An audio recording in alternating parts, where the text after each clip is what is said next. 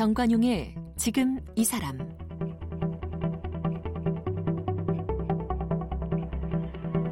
여러분 안녕하십니까 정관용입니다. 2009년 1월 20일 서울 용산의 남일당 망루에서 다섯 명의 철거민과 한 명의 경찰관이 목숨을 잃은 사건 여러분 기억하시죠? 네, 내일 모레 20일 그 용산 참사가 10주기를 맞게 됩니다. 아, 당시 용산 재개발 과정에서 경찰과 철거민들의 대치 중에 불이 나서 철거민 5명, 경찰 1명이 목숨을 잃었고 철거민들이 처벌을 받았죠. 지난 2017년 문재인 정부가 연말에 용산 참사로 처벌받은 철거민들에 대해 특별 사면과 복권을 단행했습니다만 아, 10년이 지난 지금도 진상 규명을 호소하고 있는데요.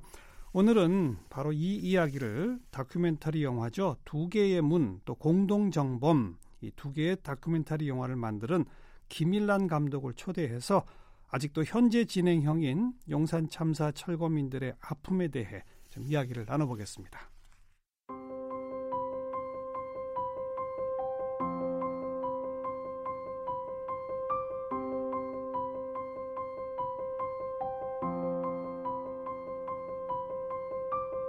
김일란 감독은 대학과 대학원에서 대중문화와 영화이론을 전공했습니다.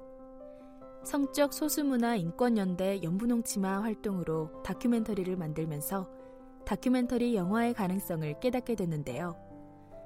동료들과 함께 때로는 감독으로, 때로는 스태프로 참여하며 커밍아웃 3부작을 비롯한 다수의 영화를 만들었습니다. 그리고 2005년 선배에게 빌린 카메라로 기지촌 성매매 여성들의 삶을 기록한 장편 다큐멘터리 마마상으로 데뷔했습니다. 이후 그녀의 삶은 늘 카메라와 함께 했는데요. 4.16 세월호 참사 미디어 위원회 팀장을 비롯해 성소수자 차별 반대 무지개 행동에 동참했고 용산 참사 진상규명위원회를 도와 재판 과정을 기록하기도 했습니다. 작품으로는 3XFTM, 용산 참사를 다룬 영화 두 개의 문과 공동 전범 등을 연출했는데요. 특히 다큐멘터리 두 개의 문은 당시 한국 다큐멘터리로서는 매우 이례적인 7만 관객을 동원하기도 했습니다. DMZ 국제 다큐 영화제 최우수 한국 다큐멘터리상과 관객상, 올해의 독립영화상 등을 수상했고 지난 연말 여성영화인상을 수상했습니다. 2012년에는 대한언론 뉴스타파 시즌2의 앵커로도 활동했습니다. 네, 용산 참사를 다룬 두 개의 문 그리고 공동 정범 두 편의 다큐멘터리 영화를 만드신 김일란 감독 초대했습니다. 어서 오십시오. 네, 안녕하세요. 네. 벌써 10년이네요. 네, 10년이 지났습니다. 어. 10년 전 그 2009년 1월 20일 날 어디서 처음 이 소식 들으셨어요? 뭐 하시다가? 어, 많은 분들이 제가 용산 참사 다큐를 만들었다고 하니까 제가 그 2009년 1월 20일 현장에 있었을 거라고 생각들을 많이 하시는데요. 어, 사실은 그때 무슨 어, 저희가 만들고 있었던 다큐멘터리가 있어서 네. 작업실에서 밤을 새고 어. 그러니까 동료들하고 같이 아침을 막 먹으려고 하는데 갑자기 누군가가 어, TV 보자 막 이러면서 네. 어딘가에 불이 났다고 하면서 사람이 죽었다는 거예요. 음. 그래서 저희가 부랴부랴 이제 TV를 켜고 봤는데 어마어마한 사건이 발생을 했고 네. 되게 안타까워했던 기억이 납니다. 그냥 안타까워했던. 근데 네. 그로부터 10년 세월 바로 이 용산 참사와 그 철거민들과 이렇게 끈끈하게 계속 이어지리라고는 예상도 못 하셨죠? 전혀 전혀 그렇죠? 예상도 못했던 일입니다. 네. 어, 해마다 요맘때쯤 되면 그분들은 더 아파하신다면서요? 아 저희끼리 하는 얘기가 있는데요. 어, 용산 참사에 대한 기억은 떠오르는 것이 아니라 찾아오는 것이다라는 얘기를 좀 많이 해요. 찾아온다? 네, 기억이 저희를 찾아온다. 어. 그러니까 떠올리고 싶지 않아도 그 기억이 어느 때부터 딱 12월 정도만 되면 12월부터 네, 기억이 어. 찾아온다 이런 얘기를 좀 많이 하셨거든요. 그래서 정말 마치 몸에 알람이 울리는 것처럼 기억이 찾아오게 되고 어허. 불면증에 시달리거나 아니면 이제 약을 먹게 되거나 트라우마 음. 때문에 우울증 약을 먹게 되거나 대인기피가 생기거나 하는 증상이 10년이 지난 지금도 네. 계속된다는 말씀들을 많이 하세요. 네. 이제 10년 맞아서 뭐 오늘 밤에 무슨 문화제 예정이라고. 네, 네, 이따 어. 7시에 네. 이제 문화제 추모 문화제가 있습니다. 그리고 20일 날은 무슨 뭐 기념식 같은 것도 있습니까? 네, 그 다섯 분을 모신 그 마석 묘지에서 음, 추모제가 진행될 추모제. 예정입니다. 네. 음. 다시 돌아가서 2009년 그날은 그냥 어우 참 끔찍한 일이 벌어졌는데 안타까웠는데 2012년에 두 개의 문을 만드셨죠? 네, 네. 그리고 2018년? 어, 16년에 완성되었고요. 극장 개봉은 2018년에 했습니다. 공동정범. 네네. 음, 우선 두 개의 문부터 시작을 해봅시다. 어, 어쩌다가 거기에 이제 관심을 갖고 영화를 만들겠다 생각하시게 됐어요? 제가 이제 다큐멘터리를 찍는 감독이기도 하지만 원래 처음에 시, 시작은 인권 활동가로서 네. 이제 활동을 이제 시작을 했는데요.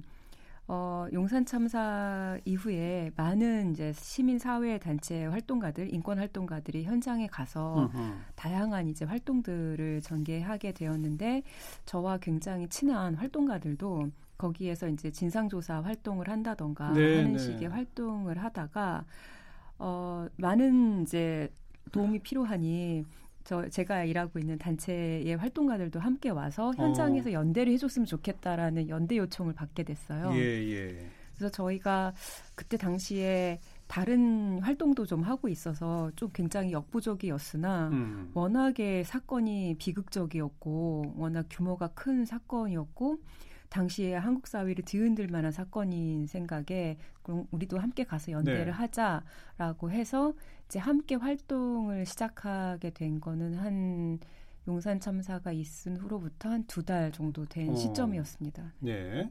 그래서 그때 이제 처음 접했고 네. 현장을. 네. 근데 딱 현장에 갔었을 때는 어 생각보다 많은 언론이 있지 않았어요. 음. 저희는 굉장히 많은 언론들이 이 사건들을 취재했고 그래서 어, 우리가 할 일이 그렇게 많지는 않을 것 같은데 라는 마음으로 갔는데요. 실제로 가 보니까 그때 저희가 결합했던 시점에서는 어, 언론들의 관심이 조금 사그라들고 어. 있었던 시점이었고요. 그리고 용역들의 횡포는 여전했었고, 어. 그리고 어, 뭔가 어, 일손이 많이 부족한 상황이었기 때문에 저희가 이제 연대를 했죠. 음. 그래서 현장에서 벌어지는 다양한 이야기들을 속보 영상으로 만들어서 그때는 계속 철거가 진행 중인 네, 네 상태였으니까. 네, 네, 네 예. 맞습니다. 예. 그래서 자, 작은 영상들을 만들어서 인터넷에 배포하기도 했고요. 음. 그러다가 어, 용산에 이제 농성을 했던 철거민 분들의 재판이 이제 시작이 되었는데요. 네. 이제 재판의 모니터링을 좀 해줬으면 좋겠다라는 음. 이제 요청이 있었어요. 그래서 재판을 참여하게 되었는데 이것이 저의 음. 운명을 바꿔놓은 어떤 계기였는데 어. 재판을 한 세 달 가까이 진행하는 동안 거의 언론의 이 사안이 단편적으로는 나가더라도 예, 예. 굉장히 주되게 나가진 않았는데 저희가 생각했을 때는 철거민 분들이 너무나 무죄 판결을 받아야 할 만한 사건이라는 생각이 들었어요. 네, 네. 증거도 불충분했었고 증인으로 나왔던 경찰 특공대 분들 같은 경우에도 당시에 뭐 화재 원인으로 지적되었던 화염병을 막루 바깥에서는 봤어도 음. 막루 안에서는 본 적이 없다. 음. 이렇게 이야기하는 걸 보, 면서 이 사건은 무죄가 되, 겠구나라는 생각을 했는데 너무나 중형을 받게 된 네, 거예요. 네. 그래서 어떤 죄로 몇 년형을 받았죠? 어, 그때 당시에 특수 공무 집행방해 치사상 그러니까 음. 다시 말하자면 경찰관을 죽거나 다치게 했다. 예. 불을 일부러 내서 예, 예. 라는 제목이었던 거죠. 예. 근데 너무나 억울했던 것은 화재의 원인이라는 것이 당시에 국가수에서도 화재의 원인은 밝힐 수 없다라고 음. 분명히 이야기가 됐음에도 불구하고 그런데 그 철거민들이 불을 지른 걸로 네네 그렇죠. 어. 그래서 저희는 너무 놀라기도 그래서 몇 년형 받았죠? 그때 1심에서 어 6년 7년 정도 어. 받 받았고요. 네. 최종으로 대법원 판결은 4년형, 5년형 정도가 받았습니다. 네, 네. 그래서 이 사안을 알리는 게 저한테는 되게 중요하다고 생각을 했고, 그리고 이제 영화를 만들어야겠다고 생각을 했는데요. 음. 음, 그때 저한테 믿음이 하나 있었던 것 같아요. 어떤 믿음이요? 어, 이 재판에서 제시되었던 증거들을 만약에 어, 많은 시민분들이 보신다면 음. 이 판결이 얼마나 부당한지 음. 아실 거다. 이런 믿음이 좀 있었던 것 같아요. 예, 예. 예, 그래서 아, 이걸 알리고자 이제 다큐를 만들게 되었던 거죠. 그럼 첫 번째 영화 두 개의 문은 그 재판에 제시된 증거들에 전부 다 등장하도록. 네, 네, 그렇죠. 어. 말하자면 공개 재판 같은 느낌으로 어. 영화를 만들게 됐는데요. 그래서 이게 철거민들의 시선이 아닌 경찰관들의 시선이 그래서 필요했던 거군요. 네, 맞습니다. 음. 거기에 증인으로 출석했던 경찰 특공대 분들의 이야기를 들으면서 네. 저는 좀 많은 복잡한 생각을 하게 되었는데요. 경찰관에 대한 저의 되게 억울한 마음들이 좀 있었어요. 진압을 음. 이렇게 음. 무리하고 성급하게 이렇게 강제적으로 했던 그 경찰관 분들은 그날 진압 당시 무슨 생각을 했을까? 네. 네. 인간적인 호기심도 좀 들었었고요. 근데 재판을 진행되었을 때 증인으로 출석한 경찰 특공대 분들을 보니 경찰 특공대도 제복을 입은 시민이구나. 그러니까 제복을 입은 시민인 이들도 그날의 진압 작전이 되게 부당하다고 느끼고 있구나. 어. 라는 인상을 받았습니다. 예, 예. 게다가 어, 굉장히 겁이 났다라는 표현을 쓰시기도 했고요. 자기들도 겁이 났다. 네네네. 음. 그리고 때때로는 어, 이것이 굉장히 무리한 진압이다라는 것을 상관에게 보고하기도 했다라는 네, 네. 이야기를 들었는데 저는 네. 굉장히 놀랐었거든요. 어. 그러니까 경찰관 분들도 이 진압 작전이 음, 무리하다라는 것을 알고 계셨다라는 것이 음. 일단 놀랐고요. 음. 그리고 그 진압을 하기 전에 그 막루 안에 어떠한 물질들이 있는지 누가 있는지 그리고 그때 당시에 막루 안에는 노인도 있었고 여성도 있었거든요. 예. 근데 누가 있는지 전혀 알지 못한 상태에서 진압 작전이 진행, 진행되었다라는 음. 얘기를 듣고 아니 어떻게 이러한 진압 작전이 가능하지라는 그렇죠, 그렇죠. 의문을 가졌던 것 같습니다. 네. 두 개의 문이란 제목을 왜 붙이셨어요? 아, 그 두 개의 문이라는 제목이 바로 지금 말씀드린 데서 힌트를 얻게 된 것인데요. 음. 그때 이제 철거민들이 막루를 지었던 건물 자체가 굉장히 복잡한 건물이더라고요. 네, 네. 두 개의 건물이 하나로 합쳐진 되게 어허. 독특한 건물이어서요. 내부 구조가 조금 복잡한데, 음. 어, 막루가 분리대로 나누어져, 두 개로 나누어져 있었어요. 그래서 사실 이 경- 그날 당시에 경찰 특공대들이 이제 컨테이너를 타고 옥상에 내렸을 때 예. 어느 문으로 들어가야 저쪽 건너편 막루로 들어갈지 몰라서 허허. 헤맸었다라는 진술을 했었거든요. 예, 예. 근데 건물 구조를 모르니까 우왕좌왕 하느라고 좀 피해가 컸다라는 음. 경찰 특공대의 얘기를 듣고 아 이거구나. 아. 이것이야말로 어, 용산 참사의 핵심 중에 하나다. 그러니까 얼마나 사전 조사나 대 준비 없이 그렇죠. 그 불안하고 위험한 투입 작전이 감행됐는지를 두 개의. 문이라는 네. 단어에서 네, 네. 어. 그래서 이것은 너무나 한국 사회에서 너무나 중요한 네. 사건이라는 생각이 들게 됐습니다. 그래서 공개 재판 하듯이 어, 경찰관 시선으로 두 개의 문을 만드셨고 네, 네. 그 다음에 공동 정범은 어쩌다가 또 만드시게 된 거예요. 그러게 말입니다. 사실 공동 정범을 만들 거라고는 저는 상상도 못 했었는데요. 이제 두 개의 문을 만들고 나서 1년 정도 있다가 2013년 1월에 이제 농성을 하셨던 이제 어, 철거민 분들이 출소를 하시게 됐어요. 그러니까 두 개의 문은 그분들이 감옥에 계실 때 상영된 거 아닙니까? 네, 네, 그렇죠. 네. 어, 보- 못 보셨을 거고. 못 보셨는데 그렇죠. 소문으로만 계속 들어서 그런 영화가 개봉됐다는 소문은 들었다. 네, 네. 어. 심지어 주, 저희 주인공 분 중에 한 분은 두 개의 문에 관한 신문 스크랩을 하시기도 했대요. 감옥에서. 네, 예, 감옥에서. 예. 그럴만하죠. 그럴만하죠. 네, 어. 너무 반갑고 네, 네. 그래서 어쨌든 그분들을 이제 출소하시고 나서 한 번 뵀는데 그분들이 자신들의 기억이 사라지기 전에 음. 이제 뭔가 기록을 남겼으면 좋겠다라고 하셔서 이제 그날 무슨 일이 있었는지 이제 인터뷰 기록을 남겼는데요. 예. 인터뷰 기록을 남기다 보니까 아 이분들의 이야기로 음. 다시 한번 용산 참사에 대한 이- 이야기 다큐멘터리를 제작해야겠구나 라고 생각이 들었고요. 네. 어떻게 보면 그분들의 적극적인 요청도 좀 있었기 때문에 그렇군요. 예, 시작을 하게 됐습니다. 네.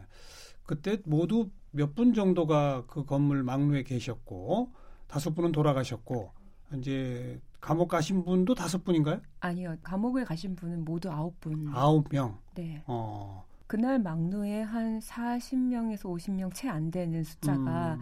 농성을 하셨다고 알고 있고요.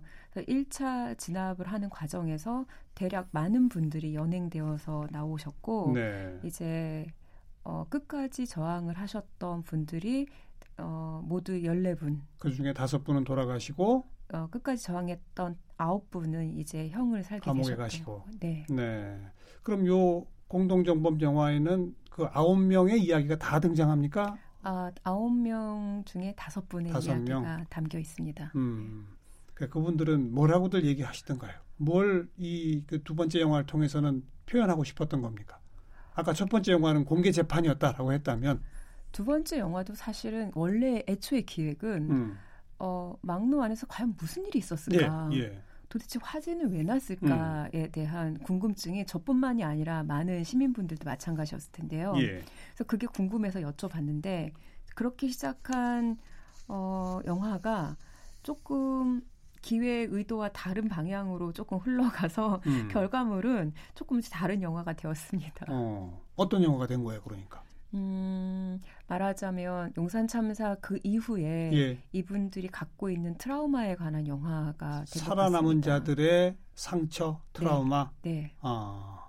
근데 이러한 고통들이 몸에, 마음에, 정신에 다 새겨져 있는데 그것이 혼자만 겪는 것이 아니라 가족들도 함께 그 고통을 음. 겪게 되기도 하고 더욱더 심각한 것은 막루 안에서 함께 그 생사를 경험했던 분들이 서로 원망하면서 아. 마음의 골이 굉장히 깊어졌다라는 거죠. 그 다섯 분 사이의 갈등. 네, 네. 네, 네. 그래서 저희가 처음에 음, 이 영화를 공동 정범을 시작했을 때는 처음에는 사이가 좋으셨어요. 음. 출소하고 나서는 서로 굉장히 그리워했었고 예, 예. 생사를 같이 했던 이웃이자 동지였기 때문에 이제 서로 굉장히 애틋하고 음. 좋으셨는데 시간이 지날수록 원망하는 마음이 깊어지면서 뭐, 갈등이 뭐, 뭘 원망하는 거죠? 뭐냐면 이게 정말 핵심이었는데요. 너 때문에 어. 사람이 죽었다. 어. 당신 때문에 내가 감옥에서 어. 중형을 받았다. 어. 이런 마음들이셨던 서로 거예요. 상대방 때문이라고? 네, 네. 그래서 저는 굉장히 좀 이상하다는 생각이 네. 들었거든요. 네. 아니 왜 이렇게 서로를 원망하지? 음. 사실 이 사건은 아주 냉정하게 얘기하면 화재가 어떻게 났는지 모르는 그 불상의 원인, 알 수 없는 원인 때문에 불이 난 거고 음. 그것에 대한 억울함은 있을 수 있는데 그게 왜 바로 옆에 있는 가장 애틋하게 그리워했던 이웃이자 동지들에게 그 원망이 갈까 음. 좀 되게 이상하다고 생각을 했는데요. 바로 그 원인이 어, 공동정범에 있다라는 것을 어, 차츰차츰 알게 되었던 것 같습니다. 공동정범이 그러니까 모두 다 공범이라는 거 아닙니까? 맞습니다. 그렇죠. 네, 네. 그러니까 모두가 함께 어, 범죄를 공모해서 예. 기획하고 실행했다.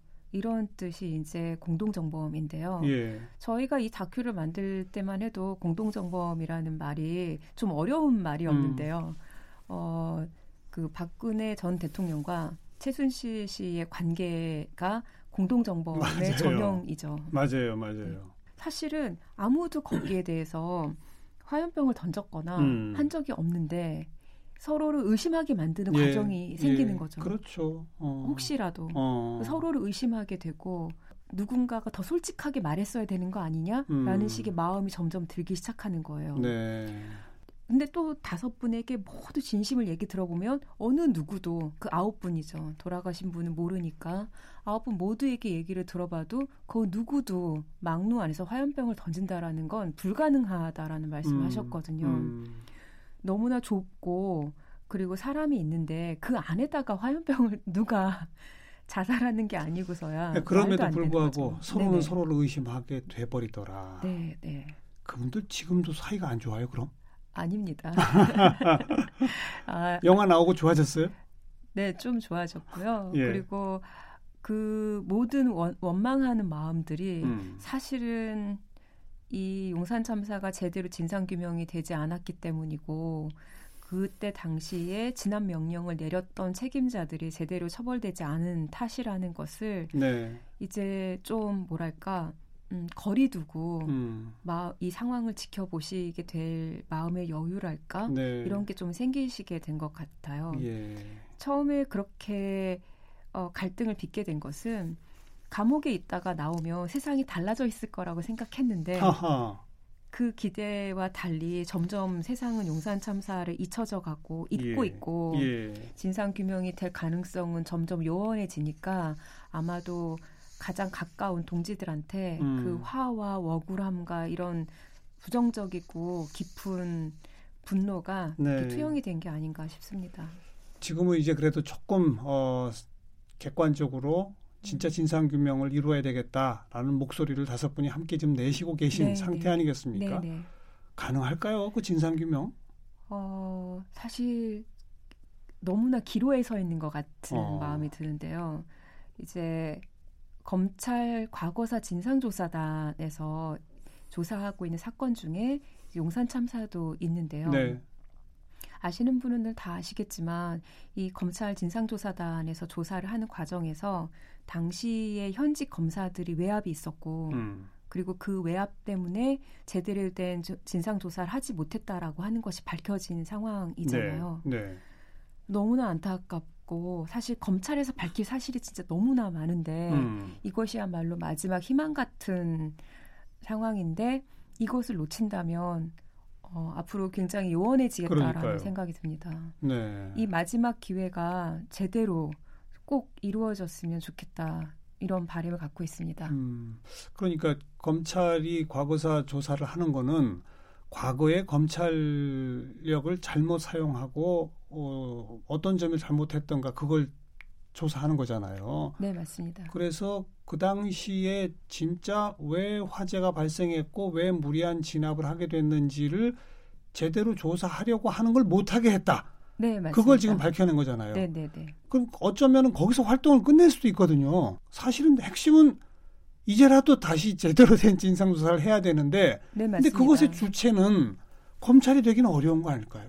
네, 그래서 이제 여러 이제 진상조사단 자체가 이제 검찰과 어, 변호사, 다른 이제 민간조사단들까지 함께 음. 이제 조사를 진행하고 있는데요. 그 조사 과정 자체가 제대로 이루어지지 않고 있으니 예. 실제로 지금 어, 철거민 분들은 너무나 억울한 상황이고요. 음. 그래서 어, 철거민 분들이 뭐 예를 들자면 이 모든 것이 죄가 없다라고 말하는 게 아니고요. 그러니까 농성 점거 농성을 했다.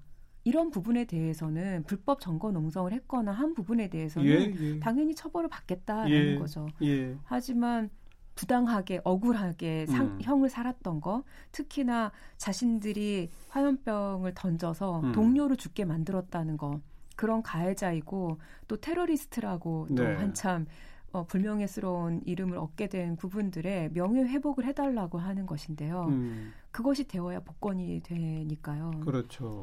근데 그 지점이 제대로 이루어지지 않고 있는 것 같습니다. 기로에 서 있다는 표현이 바로 그 점인데요. 네네. 어, 함께 일단은 좀 10년을 맞아서 더 한번 목소리를 내고 좀 기대해 보도록 하고요. 네.